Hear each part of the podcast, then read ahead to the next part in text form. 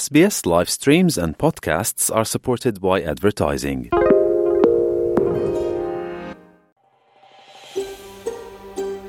Quý vị đang nghe S B S tiếng Việt, hãy vào s b s dot com dot a u slash vietnamese để đọc thêm những câu chuyện thú vị khác.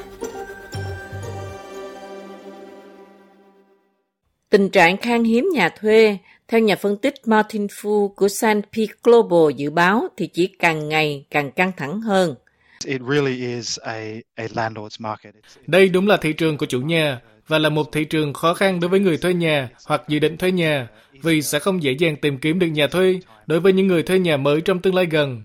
Giám đốc điều hành của Liên đoàn Người thuê nhà New South Wales, Leo Patterson Ross cho biết họ đã phải đối mặt với tỷ lệ nhà trống thấp nhất trong gần hai thập niên và tiền thuê nhà tăng hơn một trăm đô la một tuần. Điều đó có nghĩa là mỗi năm gia đình phải chi thêm hơn năm nghìn đô la trong ngân sách gia đình để trả cho tiền thuê nhà. Và điều đó có nghĩa là mọi người phải thắt lưng buộc bụng, cắt giảm lương thực, cắt giảm chi phí, chăm sóc sức khỏe, giáo dục và các nhu yếu phẩm khác để giữ cho có mái nhà.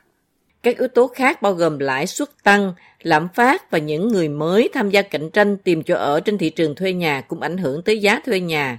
Nhà phân tích cao cấp của Westpac, Pat Bursar-Martay cho biết, sau khi tăng mạnh vào năm ngoái, các luồng di cư mới sẽ đạt mức cao lịch sử vào năm hai không hai lăm. Điều này đặc biệt làm tăng thêm nhu cầu về nhà ở tại các thủ phủ dọc theo duyên hải phía đông của nước Úc, nơi người di cư có xu hướng đến, đó là Sydney, Melbourne và Brisbane.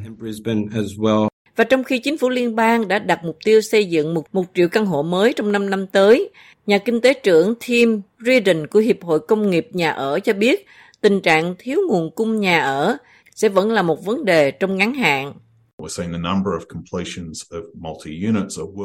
Chúng tôi nhận thấy số lượng căn hộ chung cư hoàn thành thấp hơn nhiều so với vài năm trước, và đó là phần thực sự khó khăn của thị trường trong vài năm qua. Và chúng tôi chắc chắn cần nhìn thấy nhiều căn hộ mới ra thêm bởi vì đó là loại nhà ở giúp giảm bớt tình trạng thiếu nhà thuê nhanh nhất. Sinh viên quốc tế quay trở lại các trường đại học Úc sau thời gian gián đoạn covid mười chín, nằm trong số những người chật vật khi đi thuê nhà vì các trường học gần như là luôn không đủ ký túc xá cho sinh viên trong khuôn viên trường, khiến sinh viên phải đi thuê ngoài. Martin Fu nói rằng nó buộc nhiều người phải đánh giá lại các lựa chọn giáo dục của họ.